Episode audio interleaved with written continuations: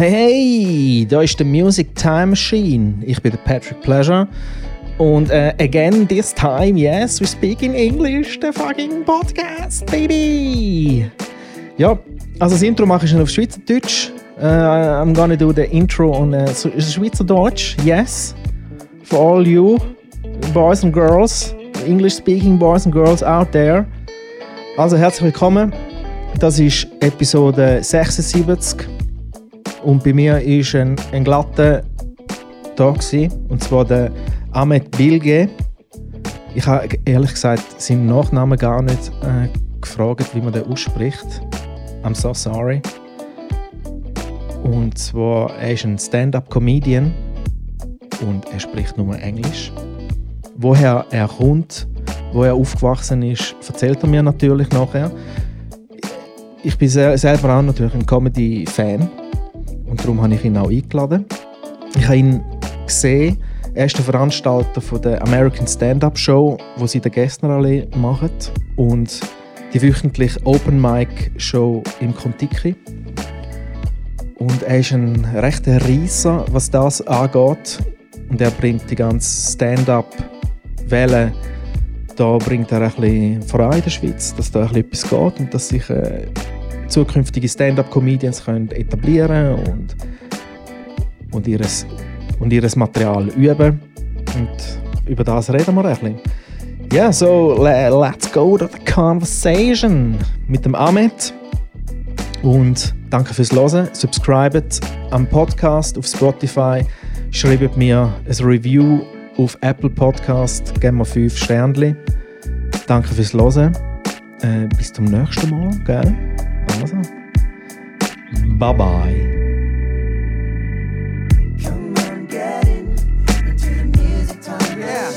Patric Pleasure. Come on, get into the music time machine. Yeah, listen up now. Come on, get into the music time machine. With Patric Pleasure. Get into the music time machine. So, Mikrofon check. Check one, two. Sind wir da? Perfect. So. Let me take a picture of you too. Nice. okay. So, nice, um, nice for you to visit the Pleasure Cave. Welcome. It's the pleasure cave? Yeah, because my name is Patric Pleasure. Ah. As a DJ. Okay. Okay. I was a bit worried. That's like Yep. some um, kind of like a serial killer thing. You know what I mean? yeah, yeah. this is my pleasure dungeon. You don't have to worry until I pack out the, the plastic and stuff. so, yeah, if you start opening plastic Yeah. over here, I should get worried. yeah, all good. So, how are you? All good in the hood? Very good. Thank you very much for inviting me, Patric. Yeah, no problem. I I discovered you at a show. A friend of mine invited me to the Stall 6 Yes. show. Where, where we do, that's where we do the American stand up show. Yep. It was very fun. Oh, nice. Do you remember when you came? Mm. Wann ist das gsi? It was cold. This past winter, probably. I think Yeah. so. Okay. Yeah. Yeah, it was fun. Was it your first time um, seeing comedy in, uh, in No. Zurich? No, no, No. I went a couple of times to Zukunft Yeah. And yeah, the Stall 6 show. And I I went to some improv shows, Oh yeah, of course. something like that. Yeah. and yeah because i'm i'm not uh, unfortunately i'm not the kind of guy who goes out every time and every day so because i'm out all the time i'd like Yeah. to stay home It's exactly the same for me. Yeah. Like everybody thinks uh, because I host the shows that I'm out partying every night. And you know, for people as well, I mean, you probably experienced this in your line of work as well. For them, it's a big thing. They come out on a weekend. This is their party time, you know, whether it's a, a, an actual party or a comedy show or whatever. And, uh, you know, especially in comedy, they want to meet the comedian. They want to talk to them because they feel like they have this one way relationship Yeah. where they know, uh, you know, the comedians. But uh, I mean, it's kind of embarrassing sometimes too. This happens a lot where I do um, at the beginning of my shows. I always do crowd work. I Yeah. talk to the Yeah. audience, and that's a great part of the show because it's spontaneous, Mm-hmm. and uh, you actually get to meet very interesting people. Uh, I'll give you an example. Uh, this was a month ago, maybe. at a show. Uh, I asked this couple like who they were, where they're from, and I asked the lady like, "What do you do? What's your job?" And she said she was a uh, professional cuddler, A like cuddler. cuddling professionally. what? Really? Yes, she was That's a thing. Yeah, that's from that's the thing. She was from Finland, and she has a business there where she cuddles people, and uh, platonically, she said very clearly. uh, and you, you always meet. I mean, just last Saturday, I met some. Uh, there was a couple, and I asked, "How'd you two meet?" And they said they met at a spanking workshop. Oh, good. It- they were from Berlin, so it kind of made sense. but yeah, you always get to meet these very interesting Yeah. people. I mean, to be fair, like 80% of them are bankers and Mm-hmm. IT people. Ah, the show that I was there, there was a whole group of like brain surgeon girls. Yes, I remember that. that Actually, I remember that. uh, there's always somebody interesting. Anyway, but um, they obviously they feel like they know you. But for me, you know, you see people, crowds all the time. You know, three to five times a week, and uh, you can't remember everybody's name. So a lot of the time, what happens is they I ask somebody, "Hey." Uh, what's your name? What do you do? And they're like, "You talked to me last week." Yeah, but yeah, uh, I know they should others understand that, but they often don't. I mean, it's difficult for them. They come, you know, there's people who come every. I understand everybody doesn't like comedy as much as I, you know what I mean? They come uh, every month once or once every three months, but they remember you. And uh, yeah. Yeah, but it's it's always very nice, you know, people are cool Yeah, yeah. and uh, they enjoy it. But um, where are you from originally? So I'm originally Turkish, but uh, I grew up in America, in Merhaba, Austin, Texas. Merhaba arkadaş. Eyvallah kardeşim. Nasılsın? oh, that's pretty good. Not bad. You- You, you do live in Oerlikon after all, so it's a Yeah, second yeah, language yeah. here. Arkadaş all over the place. Arkadaş all over the place. Um, yeah, so I grew up. So basically, first 10 years of my life was in America, in Austin, Texas. Mm-hmm. Next 10 years was in Istanbul.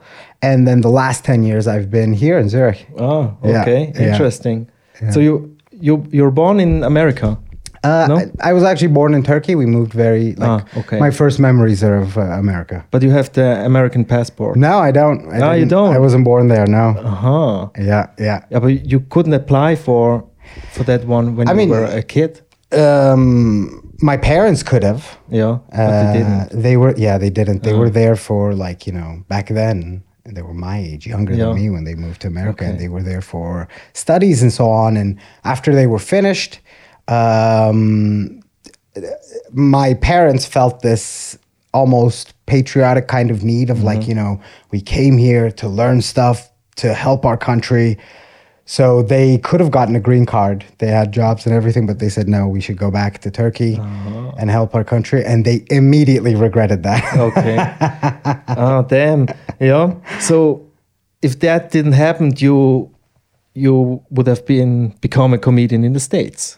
maybe maybe who knows you know i'm happy how it how i landed here Yeah. i uh, i'm really happy with how comedy is working out here in switzerland Yeah, I'm glad. I'm glad too because um, it's happening not so much in comedy until Yeah. the last three, four years now, and Sure. I'm glad guys like you are doing something here for Okay. everybody. you Yeah, know? sure. Thank you. I mean, no, it is very nice. We started doing comedy here, yeah, four years ago, Mm-hmm. exactly almost. And, you know, our first gigs were, we would do it once a month. Mm-hmm. And, uh, and it was very low key. It was very like we had uh, a couple of beer crates we would stand on. It was very uh, small. Okay. But now today we've come to a point where I do regular shows every Tuesday and Thursday every week, and then so many other shows, and I tour around Switzerland, kind of like you, in German-speaking Switzerland. I go to you know Basel, Baden, Luzern, Yeah. And uh, it's always in English too, and that's why we're also lucky. I mean, Switzerland is very cool in that sense of of there's a lot of turnover of new people coming to study or to work, and in general, they're international people, Yeah. and um, it's a little bit of a community for them too. You know, so that's that's also very nice. Yeah, and everybody understands English. Yeah, it's You're like everybody, everybody in the city. But when you go out in, in the country, it's uh, it's getting difficult. Of to- course, to of talk. course, definitely. Um, uh, yeah, but here in Zurich, almost everybody understands uh, English, and we, we get a lot of Swiss people too. Mm-hmm. Like uh, in general, you'd think these nights are mainly for expats, Yeah. and that's in the generally that's what's true. But um, we get a lot of Swiss people every night. It's thirty to forty percent of the crowd, Yeah, and that is uh, cool. But where did you get uh, the international comedians from? Uh, English speaking. Oh yeah, so you're talking about when I do my uh, tour shows with Yeah. the American Stand Up Show. I always have a headliner on each show, and yeah, they're always people from outside of Switzerland who Okay, are traveling through. All right. A lot of them I just get through my comedy contacts because I also tour around in Europe, like before the COVID stuff. I would tour around a lot of places, and you know, most people think, and this is just uh, in general, what's true is that there is, uh, you know, there's the American scene, and then there's the British scene, and those are the main comedy scenes in the world. But over the past, I would say, even 10 years uh, with the internet, podcasting as well, uh, people are figuring out, well, we can do English comedy everywhere in Europe because most people do understand English. So there's this new, there's this new uh, type of comedian uh, in these non-English speaking places, like you know, like Berlin. There's a big, big uh, scene there in Paris, in Austria, and there's a lot of comedians, European comedians, who are from everywhere, like Romanian people, Russians. They all do it in English, and It's interesting. Eh? yeah, Europe is becoming, you know, how in America it's such a giant country, American comedians, you can be in LA or New York, but then you go on tour throughout the whole Yeah. of America. So that's kind of what it's turning into a little bit in its own way in Europe, where you can, obviously, without COVID and stuff, I can do, you know, a 20 day tour if I want mm-hmm. in you wouldn't believe it, but in Mannheim, in mm-hmm. Germany, or in, in Stuttgart, Karlsruhe, there are so many English speakers in all these cities. Mm-hmm. And uh, yeah, it, it feels definitely great as well to go to these kind of places. Like I go to Strasbourg a lot and Freiburg in Germany. And it's great because they don't have comedy, they barely have comedy in their own language there Yeah. but there's always English speakers in all these cities, and uh, it makes you feel like you're doing something uh, not important. It's not important, but uh, essential a little bit. Not essential like COVID essential. Yeah. yeah, but making people laugh Yeah. is, is uh, essential and very important. Yes, yes, Especially in times like these, oder? exactly, exactly. People, uh, people. I mean, I need the audience, but after a while, you figure out the audience needs uh, needs comedy too. They need laughter, and it's a it's a there's a demand for it. You Yeah. know, so that always feels nice when you can go somewhere where you can tell, oh, these people haven't seen much comedy. They haven't had these kinds of events, and it's always an interesting. Uh, explosion of emotions in a funny way because for a lot of these people who are expats they spend most of their daily lives in a place where they can't speak their main language. So if even if it's german french whatever uh, they kind of walk around with that uh, language mask on right? If it's swiss german if it's if it's french. So when they come to a place where they can speak their native language or something that everybody can speak together they feel comfortable. Huh? yeah the masks drop Yeah. and it's kind of uh it's an interesting bonding experience definitely Yeah. How long are are you doing comedy now? so i started when i first moved uh, to europe to switzerland in 2010 that's when i first tried it Okay. and then i of course back then i had different plans i didn't know what was going to happen i never i never thought it was even a possibility to do something like this you know? And um and then fast forward now. So basically i did a lot of free shows you know gaining experience for up to five six years. And i took breaks in between.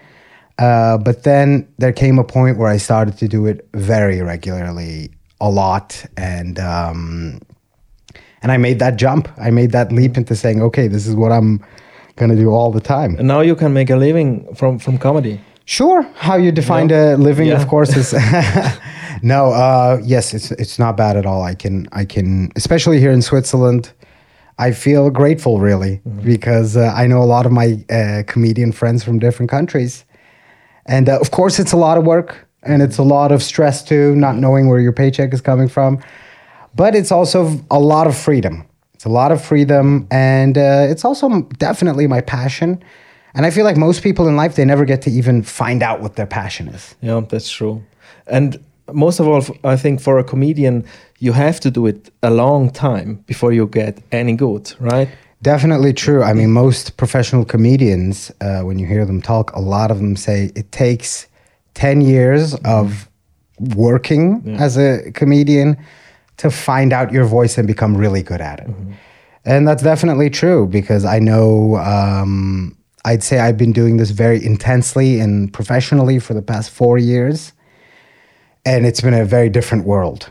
You know, it's uh, it's definitely taking off. So it needs a lot of work. It's a painful process, uh, but if you stick through and try your hardest, um, you'll end up homeless. No, uh, I don't know. yeah, that's pretty much it. It's a lot of work for sure. Yeah, I guess so. How how's the how's the Swiss how's the Swiss crowd um, compared to other to other countries? I think it's uh, my, my guess. It's it's pretty hard to make a crowd comfortable and, and laughing in Switzerland. No, Definitely a little bit. I mean, I can compare it like so. I've been to all these other places. Um, let's say, let's take Berlin for example. Um, I find those crowds easier. For example, if I go to Paris or I go to Berlin or these other places, they're generally a bit easier. Maybe Austria is similar to ours, our scene a little bit. But uh, many times in Berlin, I mean, I've seen it many very often where um, it's easier to make 20 year old Australian girls who came to Berlin to like, oh, I'm gonna, you know, mm-hmm. discover myself and go to art school. Of course, they're easier to make laugh. They have no, you know, they don't have any pain in life. They don't have much consequence. Yeah. It's fun. Yeah, everything is fun. But uh, my general demographic here in Switzerland is young working professionals. Mm-hmm. So a lot of my crowd is it's older. First of all, so most of my crowd is over 30 mm-hmm. Uh, compared to these other scenes. It's much younger there. So I think that brings with it a certain element where. Um, and I love that, by the way. I love that my crowd is older because they're not going to laugh at certain things. They're not going to laugh if you just mention a fart Yeah. or, you know, you see people in other scenes where they go, like a comic goes on stage and goes, Yeah, we went to the club and I did cocaine and we did ecstasy and I threw up on my friend's shoes, which is a little funny. But, but they do that stuff and that gets a great reaction. Mm-hmm. But then some of those people come here or you know somewhere else where it's a bit of an older crowd, and the older crowd is like, "Yeah, you did drugs. Who cares?" Yeah. You know. you have to be smarter with the jokes. Of huh? course, they want cleverness. Mm-hmm. They want, yeah, they, they want a certain experience, which makes you a better comedian. And that's why I love doing comedy in mm-hmm. Switzerland. Yeah, but I think the most successful comedians, or maybe not comedians, may, more cabaretists Yes. in Switzerland are the clown types. You know, Yes. like uh, they they dress up funny and make funny voices and Yeah. and stuff like that, and the, the people go nuts, oder? Yeah. And for me, as a as a real comedy fan, and uh, I, I I I watch it for years and years and years, and when I see a clown like that on stage in Switzerland, who who, who comes out and and do a and does a fall and. and puts his trousers up his nipples and say, "Oh, and when I was a little boy here in Switzerland," I, I think that's not f- not not funny. I know what you mean. Weißt? For me, for me neither. I mean, that's a very like that is an old, It's old school, Yeah, yeah. it's very old school, which isn't that crazy because Switzerland doesn't have a crazy history of stand-up comedy. A No, culture, No, yeah, not at, not at all. Not Yeah, at all, We were almost. just beginning. It's true. And the Swiss German comedians are the same, where they are also starting to do it uh, in a, in that new school sort of way, where it's it is just stand up, and sometimes there's no skits or costumes Yeah. or any of that stuff, and none of that clowniness. They're definitely evolving beyond that too. I, yeah, I think Switzerland is like almost 50 years behind from, from America, no? I mean, because they started uh, all the all the funny costumes and stuff where was in the 60s, Yeah. and in the 70s they began to really do stand up. Just one microphone and tell stories. Sure. I mean, this is so. This is kind of interesting about the culture and history of stand-up comedy. So there's two distinct kind of. Mo- this is what I've heard. So obviously, there's the British kind of culture and there's the American culture.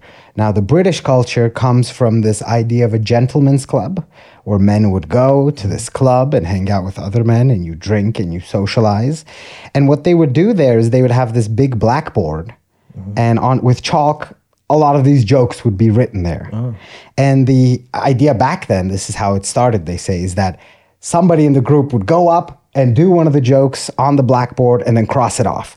And then somebody else would come and do it, right? So that's that's how it started there in these gentlemen's clubs. Whereas in America, it started in a very different type of gentlemen's club, a, a strip club. That's where the American comedy, that's where its roots are. Uh, it's from strip clubs where, you know, women go up and then the comedians are supposed to be there in between hosting the night cracking a couple of jokes keeping it active you know? So that's where the american kind of culture goes back to.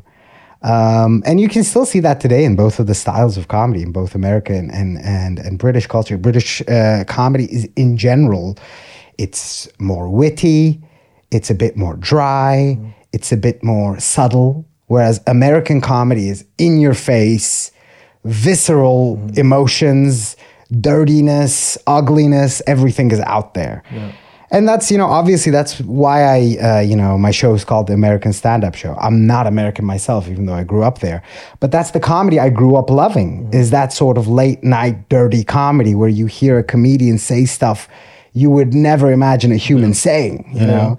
Who are your heroes? Uh, my my comedy idols, uh, people. I mean, there's so many. I see you have uh, Larry David and Jerry Seinfeld up here. I love them. That's how I got. Jerry Seinfeld was one of the first comedians I ever saw together with Eddie Murphy, and it was just audio. You know, I just it was when I was a kid, and uh, you know, LimeWire and stuff was there. I remember I downloaded their albums and just listened to the audio of it, and I was you know blown away. Like Eddie Murphy as well back then. It was so I was like, wow, how dirty is it? How crazy is this? And uh, Ice cream man. and the high school. I mean, everything. Of of course, you look back now, sensibilities Yeah. have changed. Yeah, yeah. Many people say like that stuff was homophobic and everything, and some of it was, yeah, but it was funny. of course. And in general, all of his stuff was very funny. And yeah, anyway, so Larry David as well. I I've always loved Larry David. He's a very he's a comedic genius. You know, he's incredibly smart, incredibly witty, and they're both in general quite clean comedians. And I like all comedy. I like clean comedy as well. I love clean comedy.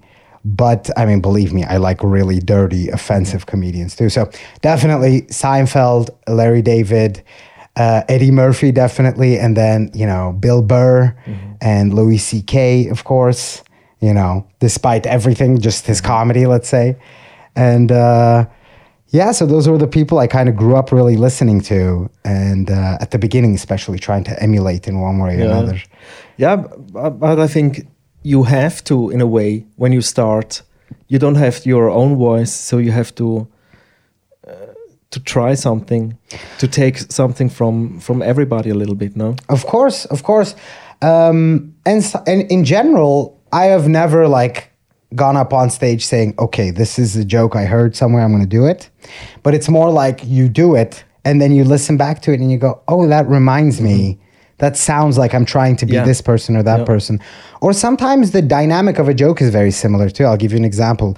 Uh, Louis C.K. has this joke, for example, about how uh, the morning of 9-11 he woke up in a hotel room somewhere. He doesn't know what's happening. And his wife calls him up and he and and his wife is like where are you right now? And he's already a little stressed out. He's like oh my god. Like he's like did she find a phone sex bill? What the fuck? And like she's like turn on the tv and he turns on the tv and it's the towers on fire. And he goes like on the inside it was a little bit like Ooh. thank God for that, you know? Like, so that's one of his jokes. And then one day I st- I noticed uh, I was doing a joke. I don't do this anymore for years now, but I was doing a joke about when I was a kid. And I would, there was always tension with my mom at home. My mom's a single mom. So, like, sometimes she would yell my name out from the other room and go, like, Ahmet. And I would be like, oh my God, she, find, she found cigarettes, she found something. And then I walk in and, like, she's watching news and she's like, oh, did you see this? Like, uh, 2,000 people died in China. And I go, "Oh, thank God it's not me. Oh my God, I'm not in trouble. So, like, when you look at those two jokes, they're not at all the similar, not, not at all similar, you know, they're completely different things. Uh, but after a while, I saw, oh, these two jokes have something in similar. I'm in an unconscious, a subconscious kind of way, maybe emulating that joke or something like that. Um, so you always try to weed that out, and that's that's also why it's a very painful process to come up with. I mean, for every any artist, any creative person, there's always a little bit of pain involved with coming up with a piece of art or or anything you create. Yeah, and you have to to chuck it, uh, delete it. It's, Yeah, kill your babies. Yeah. They call it Yeah. right. You have to kill your How, babies. how many minutes uh, can you do now, or is your I so in September I'm planning to do a solo show, and I'm going to do 90 minutes. Mm-hmm. Oh wow! 90 minutes. But I I always like to talk to the audience as well, so a little bit of that is that as Mm-hmm. Okay. well. But yeah, material wise, I've done an hour before. Uh, just before the lockdown, I was in the Czech Republic, Mm-hmm. and I did a few gigs there. And there, I always did 45 to an hour, just depending on how the the crowd was. And um, yeah, so but obviously, like this is But those are the the forty-five to an hour. These minutes have accumulated from the last ten years. all my life Yeah. all my life of doing comedy because what happens as well is you come up with jokes you think they're great right? And you think they're good and they work and then you continue working on more and more. Mm-hmm. And by the time you reach let's say the end of that 45 and you look at the first 10 minutes you came up with you're like You're oh this is not good. I don't think this is good anymore. Okay. like i've changed too much in that time. So it's it's always a refining process of do it again make it better make it almost timeless so you can do it regardless of whenever and be mm-hmm. comfortable doing it uh, so it's a lot of that and just the process of coming up with new jokes is always painful because I mean, obviously you write down stuff. You write as much as you can, whatever you think is funny, and then you do it on stage. That's how you know if anything is good or not, you know? And uh and most of the time, you know, you throw away 70% of that stuff. I go, let's say tomorrow night I'm gonna go up with brand new 10 minutes of material. If I can take two, three minutes out of that, that is amazing. Yeah. I'm so happy that that's two, three minutes I can take and then polish, shorten, make it quicker and faster and better. And that's the goal. And then at one point you go, okay, this works every time. This is as quick as it can be. There's a little tip from Pro Comics. They say uh, you should make the crowd laugh every six to 10 seconds, which is, I mean, when you look at your stuff like that, a lot of th- times you're just telling the beginning of the story and that's already 20 seconds. so you always realize, okay, this needs to be a joke to a joke to a joke. Even if it's a little laugh, it has to go quickly. And it's building up to that. So I have some jokes now that do get laughs every, you know, six to 10 seconds. Klasse. Uh, but uh, you write everything out. You at the beginning, yes. At the beginning, I'll write everything out. So what I have is I just have a notes thing on my phone. yeah. And I don't know, I'm a bit different than how other people come up with material. Most people just sit down and write like a diary almost. And they go and try, they cut out certain parts and go, okay, this could be something. And they try it and do it, edit it that way. Um, I like to, I do it both ways. So once in a while, I will sit down and force myself to write. But then a lot of the time, and for me, these are the best jokes. There's something different about it that's hard to explain. It's the stuff that when my mind is wandering, I'm on the train, I'm walking somewhere, whatever, or something happens really to me. And then I go, oh, maybe that's funny. I'll write it down two seconds on my phone. And then, you know, five days later, I'll look, what have I written down this week? Hmm. And then I'll look at that stuff. And it, so that stuff is like whatever happens in the moment, an idea comes to you, or you say something in conversation to somebody that's funny, and you go, hey, maybe I could try that. And it's stuff that really happened to me. Those ones for me are always the best kind of jokes. Yeah, where you, the- you can live it. Huh? Yes, Yeah. the audience.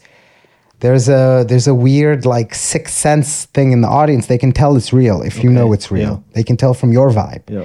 They don't know. I've told many stories that were completely untrue, and uh, it can work, of course. And every comedian has their own way. But for myself, I found stuff that actually happens, or I've actually said, or my mind wanders and thinks about.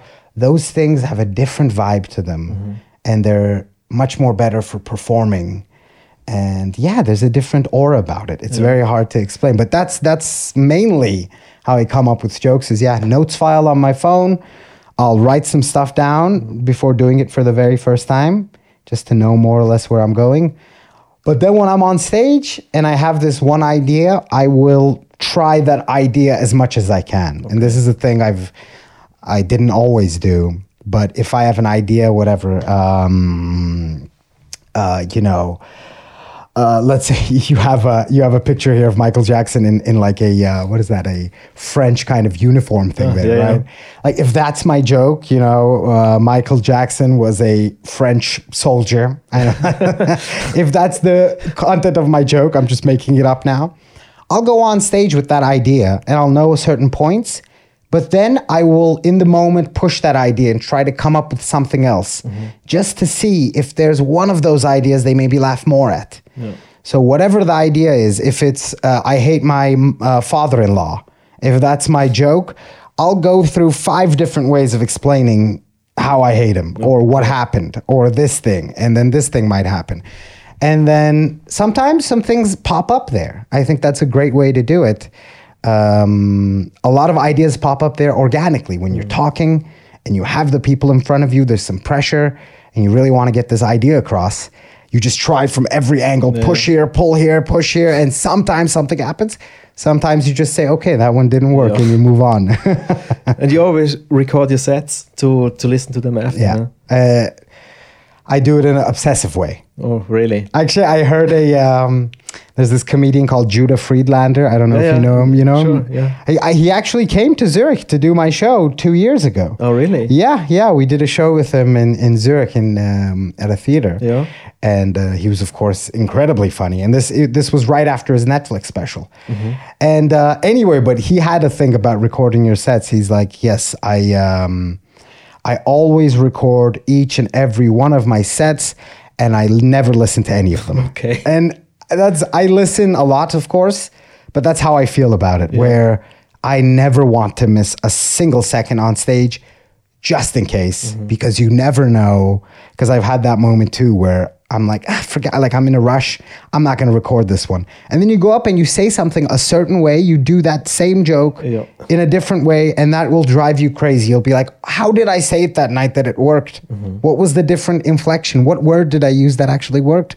And it's these details, and that's what's you know beautiful and at the same time maddening mm-hmm. about comedy, is that um, every night you do it and it's done forever, and you get to do it again and again, and those people don't know anything else that happened before. Mm-hmm. Only you do. So you can try a joke and it works five times in a row, and then you go somewhere else the sixth time and it won't work. Mm-hmm. And that's where the, you know, a little bit of the pain starts as well. You go, okay, what did I do here different? And you look back at that stuff, you look back at that set, you go, was I not engaged enough? Did I have wrong timing? Was there an audible issue? And then you try it again until it works again, or it doesn't and you throw it away. And it, it's that process repeated forever. And um, it's it's also what you get addicted to. Is that is that Mm-hmm. Make it process? perfect, Yeah, make it perfect, make it work, and when it does work, Keep that feeling is amazing. Yeah. Because then you have this joke, you can pull out of your pants Mm-hmm. of your not your pants. you can pull out of your back anytime you want, and you know it will work. Mm-hmm. And uh, that's an amazing feeling, of course. And that's that's that's the real fun of it. Yeah. Yeah, yeah. When you when you hear to uh, when you hear a special from Seinfeld, for Yes. example, he's a, he's like a a professor or a doctor who just it's every time the same, the same enunciation. Everything is like in place. and and that's the yeah. This is the crazy thing about it. I think when you have a, the perfect joke, I think it's almost like a like a song. Yes. It yes. works the same like like a song. How you 100%. how you sing it, you There's a melody to you it. perform it. Yeah. And uh, I mean, another thing like that is when you do a joke for the first time, there's a certain energy you'll come with it because it's first. You don't know if it's going to work or not. There's a certain excitement. And, um, but let's say it works and you do that joke 10 times, 20 times, 30 times. I have jokes, seriously, I might have done 50 times. And the real trick there is once you do it a certain amount of times, after the fourth or fifth time, you lose a little bit of that essence because it becomes routine. And in your mind, it just becomes a series of words. My mind doesn't even have to be there. Mm-hmm. You know, I'm just there reciting the words, and I know the melody goes da da da da da ha da da ha. Blah, blah, blah. Like it's Yeah, just yeah. that. But honestly, there's been many times where I'm on stage, and I'm getting better at this. Many times I'm on stage where I'm like. I am in front of people. Everybody's listening to me. My mind is completely somewhere else. Yeah, I'm on some weird sort of autopilot or something. And you learn how to recapture that essence. And once you find out a joke is funny and you know the points that are funny about it, mm-hmm. And you've done it too many times in a row, sometimes it'll start not to work now. And you're like, what the fuck? I've done this millions of times. What is, and you realize it's because you've lost the energy of it. You've forgotten what's funny about it to begin with. Yeah. And in those cases, what I do is uh, I'll explain it from a different way. So uh, yeah, if I if it's uh, I hate my father-in-law, for example, whatever, and I do that joke, and I'm getting old with it, then I'll be like, okay, I'm gonna tell the same joke, but with no planning. I'm not gonna use the same words I always use. I'm just gonna explain what's funny about it all over again, Yeah. and that will generally spark something else. Okay. So so yeah, that's how it works with repeating material. But yes, you're right. Somebody like Seinfeld and most comedians, they master this art of making it seem like it's the first time they said it. Yeah. Yeah, that's that's really where Yeah, that's a crazy thing also about uh, Bill Burr. Yes. I, I saw him live in Munich oh really? last year or two years ago. I don't know. Yeah. He's, he's know, Every time it's it's so fresh and so aggressive. Fresh. you mean he's he's rambling in the moment. Yeah. But it's it's like this. The bit it's it's like that every Yeah. time. Yeah. I, I actually almost got Bill Burr to come to What? Switzerland. Really? Yeah, yeah. Um, this was yeah one two years ago, Yeah. And uh, I I couldn't manage at the end because uh, you know obviously he's a Bill Burr, Yeah. and he's going everywhere. Everybody Yeah. Mm-hmm. wants him, so his agency takes over everything. So they go, you know. Where should we go? And it basically comes down to money because then they ask you for Bill Burr. What happened was they asked me like, uh, okay, we need a guarantee, and we need half of it now Oh. to sign the contract, Yeah. and then the other half you'll send us before he gets on a plane to come.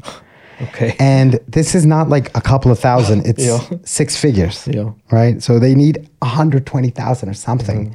just to bring him here.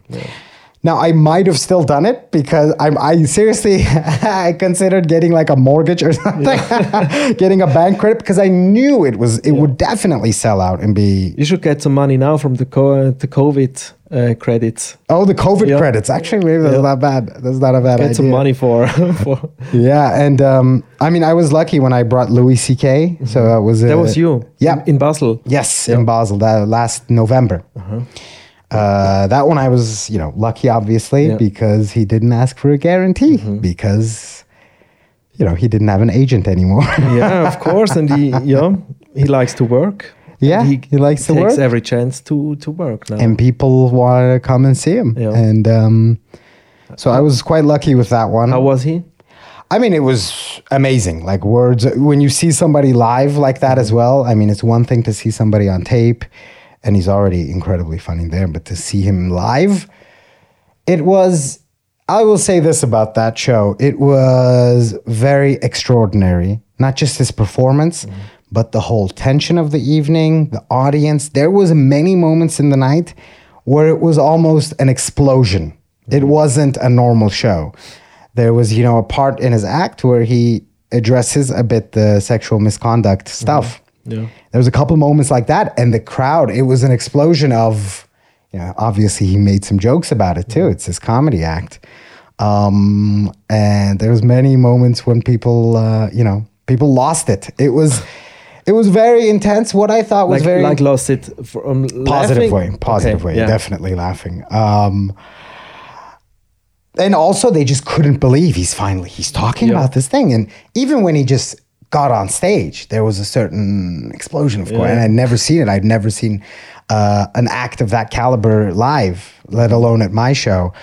And what I took away from his performance as well was his beyond his jokes and how funny they were. They're of course amazing but his stage presence was incredibly interesting. All of the comedians noticed it. It was a 2,000 seater room, which is for him relatively small, you know, like he does big places. A lot of these comedians do. But he made that 2,000 person theater. It was so casual. It felt like he was next to you with an arm around you or mm-hmm. something. Like it was very, he made it very intimate somehow. And he was just this presence of him walking around. And it was very interesting. So, yeah, that You one got was. lucky that he didn't jerk off on stage huh? when it's so intimate. Of course, yeah, it yeah, that intimate wouldn't have been good. did you did you open for him? uh, no, because this time he brought. I mean, it could have been a possibility, but this time he brought three, in their own right, legendary comedians from America. They're not as okay. mainstream famous, but um, Lynn Koplitz, she had her own Netflix special, and Keith Robinson, he's like literally. A, I knew him from before. He's a legend in the New York comedy scene, and um, uh, Greg Hain as well. He was incredibly funny. So, so he brought all of these people there. And I understood for him as well. Actually, he made a joke about it in the beginning. So this is kind of funny. So at the very beginning, it was very stressful for me. I've never organized a show that large. And we come to the point where, you know, I'm doing it with a partner of mine. And then he went like, okay, let's start the show. And I realized at that moment, I'm like, I, I've, I, I don't know how to start. What, what am I supposed to do? How do we start? I never considered that moment. And then just when he said that, somebody came on through the PA system of the whole thing. And it was a it was a guy with that with this like weird voice. It was going like, "Everybody, welcome to Louis C.K. Congress Central Basel, Oh. disgraced comedian Louis C.K." And then and then just starting saying weird stuff like uh, you know uh, next week uh, madonna will be here um, but she's dead just like all this and I was so like you know stressed, naive, and everything. As soon as he uh, the voice said like disgraced comedian Louis C.K., I turned to my partner. guy. I was like, oh my god, who has the fucking mic right now? Because in my mind, I'm like, somebody got a hold of the mic. It was gonna ruin the evening. And he just looked at me and he's like, who do you think it is? Yeah. And it was him, of course, doing this stupid character from backstage. And there he also set up the night. He said, you know, this was going to happen. And he said, you know, I brought these amazing comedians with me. And they were very, you know, expensive to bring, but I wanted to bring them, you know, because, you know, I didn't want to have some shitty local Swiss comedians. Said- and everybody, I mean, we all laughed, of course, it was hilarious. And uh, yeah, so, and it's true looking back now, of course, I wanted to perform that night, even for just five minutes. Um, but after also seeing those other comedians, I'm like, I didn't know actually. They did me a favor by not putting me up because those comedians are. There's certain levels of difference. I'm funny, and I'm sure I could have made that crowd laugh. But if I came after any of those other comedians, they have 20 years experience. They are killers. They are amazing. And still, Louis C.K. was 10 times even better than that, but I'm not close to any of them. So actually, they at the end of the day, they did me a favor by saying, no, we have our opening acts. You shouldn't do this. So I was happy with that as well. So it's it's totally fine. And um, Yeah, I can't imagine the pressure of a gig like that. of course, I've been in front of uh, more than a thousand people once before, and that was for like a uh, an event uh, at Th- Theater Eleven, actually, right over here. But it was an amazing feeling, of course, to be in front of that many people. Yeah. Uh, so yeah, that show was was quite interesting, and uh, it was great to it was great to see somebody like that up close, live, and um, well, he actually had a He came up with some Switzerland jokes as well, Mm-hmm. which I loved. He had a couple of Swiss jokes, and one of them was so good it made it into his special that he released. Oh, really? Yeah, I think it's a joke about. Uh, it's a very simple joke, and he did it that night, first time, and he said, uh, you know, I've been here in your country. It's a beautiful place, and he, you know, did some other stuff about how, you know, everybody here is very like small and compact. Like the men are very like, you know. Anyway, but he got to this joke. He said, "What I noticed here, like you guys have these. Um, the garbage can isn't just one garbage. There's like four different things, and one of the first one is like it looks like something like a cup." and uh, the other one is like uh, another sort of cup. And um, and I'm just standing there with a dead baby in my hand, going, "Is this a cup?" Like that's that's the joke. and it was it killed at night twice, and uh, it made it to a special. So that was uh, that was a weirdly interesting, great feeling for me because you know obviously before his allegations as well, he was one of the people that did inspire me to get into comedy. I mean, I obviously loved comedy as an audience member, as I said, from Jerry Seinfeld and all these different people. But Louis C.K. was the first act where I listened and I said, I really want to do this. This mm-hmm. inspired me in that way. So for me, it was also surreal to not only have him on my show, not only meet him, but then like when I watched the special later to see see and hear that Switzerland joke, and I was like, wow, like I don't know that that had a profound effect on me of like this is interesting what I managed to create here.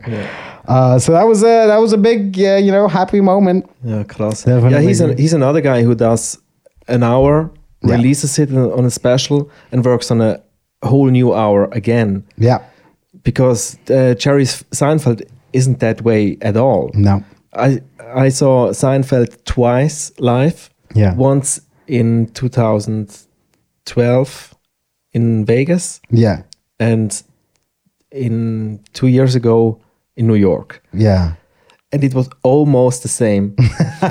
so I'm I'm so happy that he released his Netflix special yes, like a few months ago. I'm so happy that he's finally working on new stuff now, so I can see him again some someday. No, I, so that's that's a very interesting thing because Seinfeld definitely is more of an old school comedian, Mm-hmm. and for these old school comedians, he always considers it as you know if somebody's coming out to see me, Yeah. Mm-hmm. if you go out to see the Rolling Stones.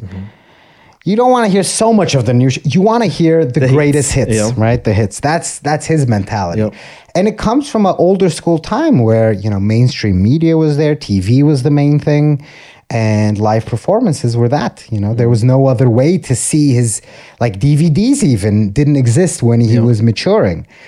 Whereas when we hit this, you know, hit the two thousands, many comedians realized, oh, I have to come up with new stuff. Yeah. Uh, When you release a special, everybody's seen it. Yeah. Like your fans have seen it. Yeah. And those people have turned into the most prolific people as well. Bill Burr is like that. Mm-hmm. They always release, I mean, Louis C.K. was extra prolific in that he, for a couple of years there, released a special every year, which Mm-hmm. Yeah. is extremely hard. Bill Burr does it every year and a half. And um, sorry. So so it's definitely a different way of of approaching it.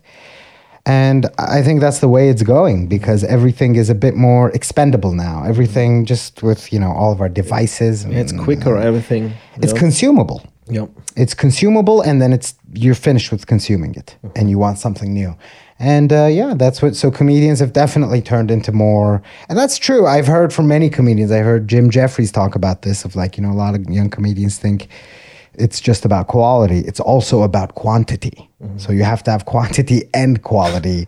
So it so it makes sense, you know. Um, and for me, it's even hard at our you know shows in Switzerland where we don't have so many people coming again and again. It's you know on a given night. 40% of the crowd have been to one of our shows before Yeah.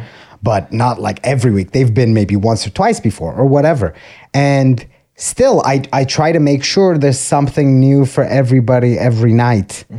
Uh, that's like, it's weirdly one of my irrational fears of like, I'm just, I I'm going to turn into that guy who the crowd is secretly going, ah, is he doing this Yeah. joke again? Oh my God. Okay. and uh, yeah, comedy is based on surprise. Yeah. So you can only get surprised really once by the same thing.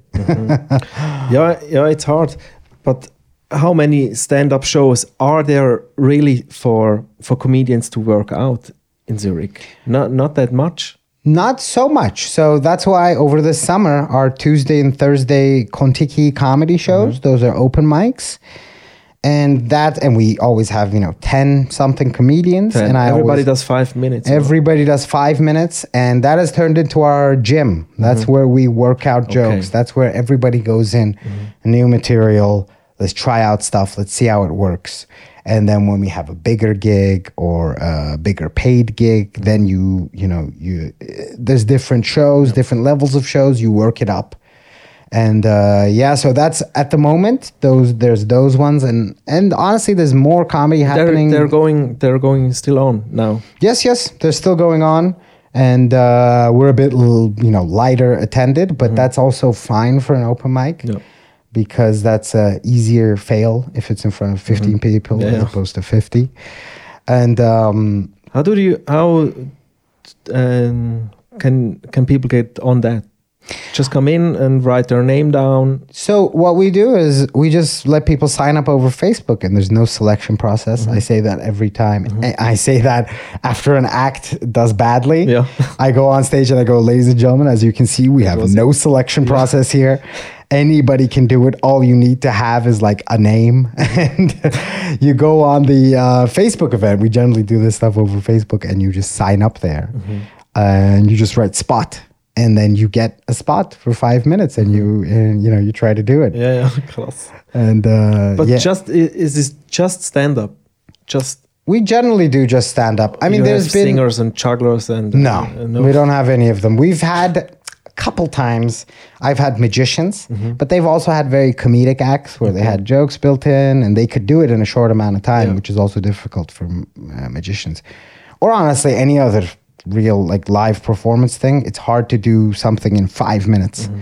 So stand up is perfect for that, and it's perfect to do five minutes as well because your whole job is editing. Mm-hmm. So your whole job is how do I put all this stuff into five minutes? Because you know a great comedian can make an incredible impression in five minutes.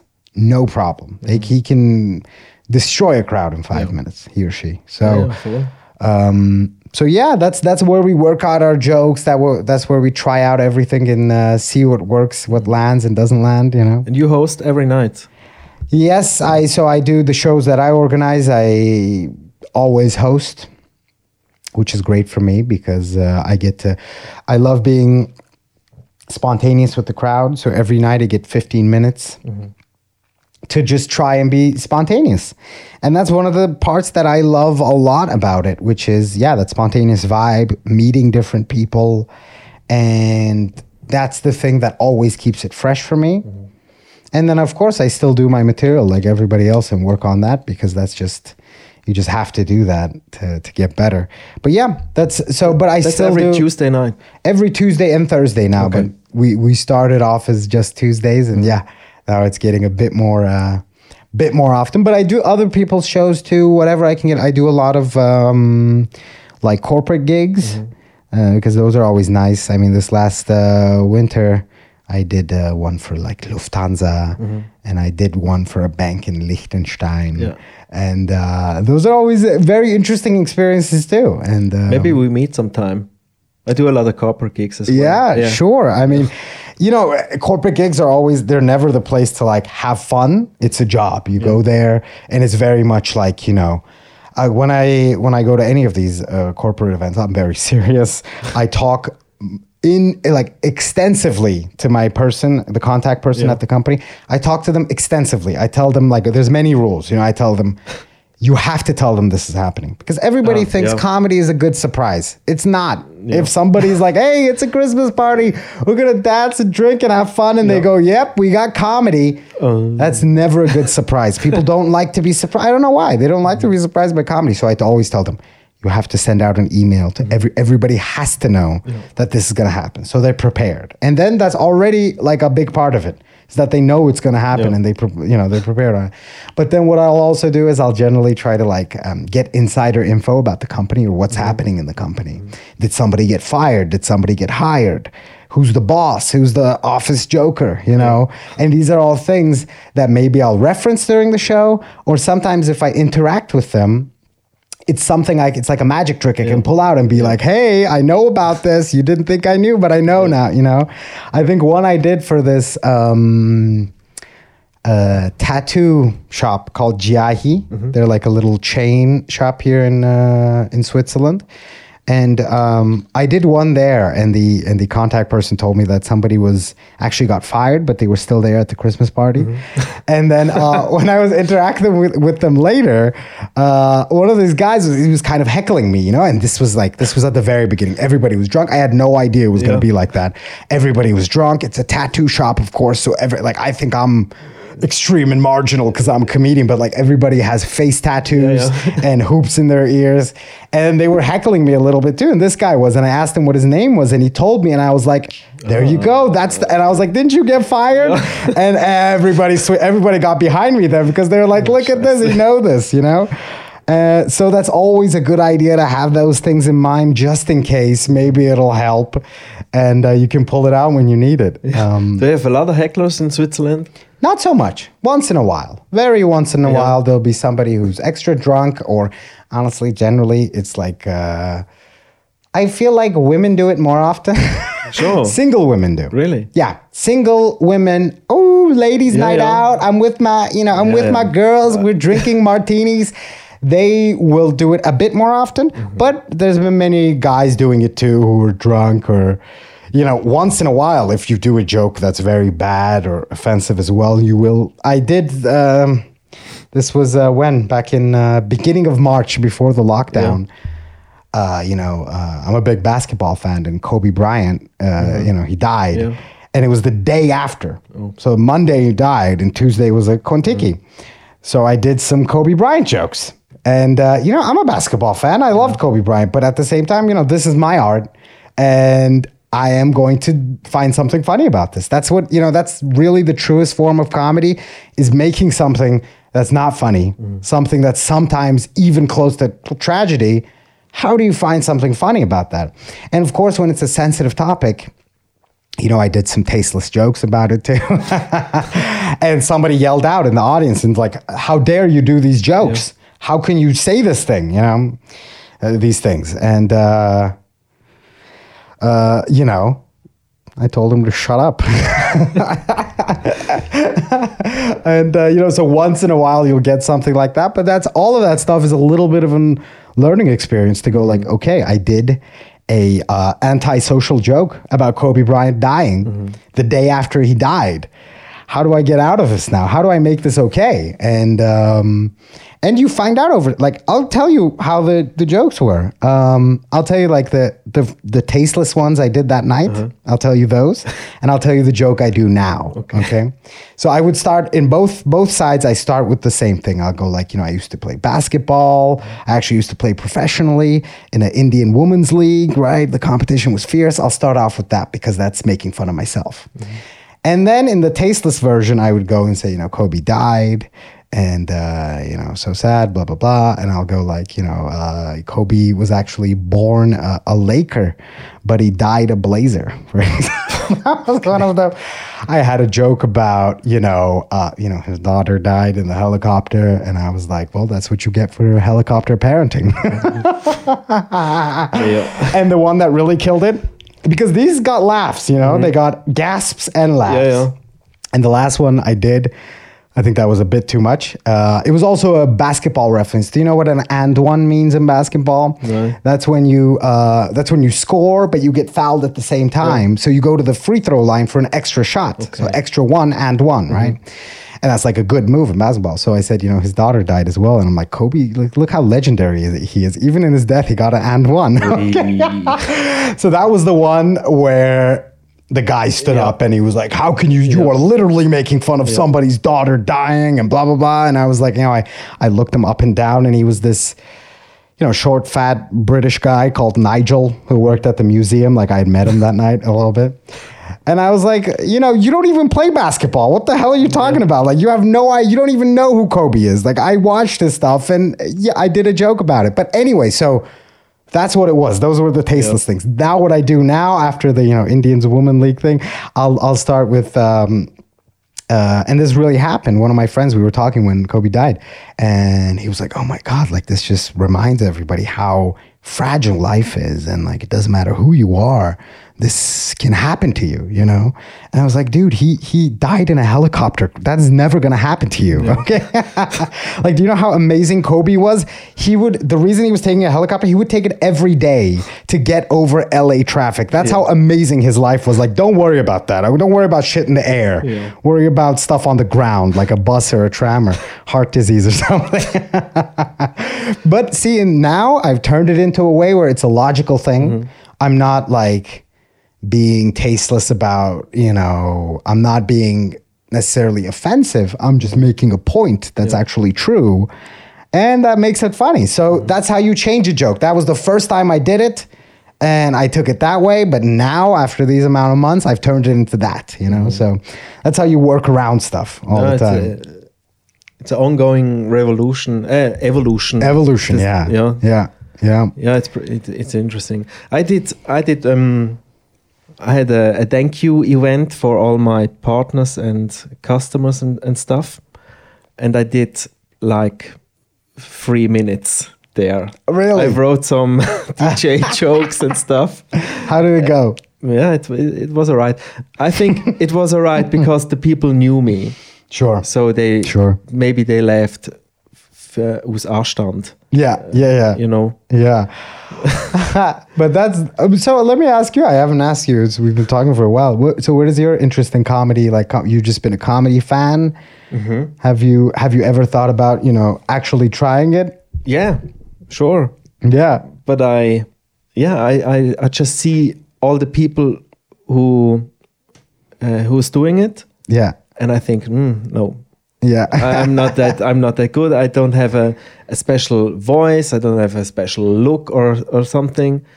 So, you know, it's it's you know it's too hard. Well, it, that's also what's interesting about comedy is that, uh, I mean, I mentioned before that, like, you know, Louis C.K. was one of the uh, comedians who really pushed me to be like, I want to be like that. But at the same time, those amazing comedians never inspired me to do comedy necessarily. Because I thought this is impossible. These guys are just geniuses, or they're talented, or whatever it is, and it's I'm not that person. It's actually when I went to an open mic for the first time, and I saw other open micers, I was like, I am better than that guy. I can if he is doing it, I think I can do it. Mm-hmm. And that was always my like that. That's the inspiration behind it. More, it's like you go, I if he can do it, I think I can do yeah, it too. that's true. Maybe I do. Maybe I come by Kontiki. Someday. Yeah, maybe you come by Kontiki. I, I do my f- three minutes of DJ and, stuff. yeah, and it's all Kobe jokes. yeah. yeah, um, yeah, because the the whole DJ thing, it lends itself to to a lot of material. I think. Of course, you must have some crazy stories from being. A, how long have you been a professional DJ? Like you Yeah, said, like t- more than ten years. more than ten Yeah. years. You must have some crazy stories. From that Yeah, time. I have, but I think is it is it relatable to who to people who are not in the business, who are not mm-hmm. DJs, not mu- musicians and stuff. So I think that's a little the the problematic from it, you know, because they can't relate when when people uh, drunken people come to make requ- requests and Yeah. say funny shit and do crazy stuff at my Yeah. behind the DJ desk and stuff. yeah. So yeah, I don't know if that's uh, hard. Do you want another uh, a water? Oh no, I was just uh, I was belching, so I Oh. wanted to not do it on mic. Okay, that's nice. or is this a burp-friendly podcast? Yeah. let everything out. Yeah, Uh, I see, man. Well, you'll never know until you try it. yeah, I know. Yeah, yeah. Maybe maybe, maybe. I still have it. I You- still have it. I should give it a try for sure. Mm-hmm. Um, yeah, yeah. So that's uh, that's how it is with comedy now in uh, in Switzerland as well.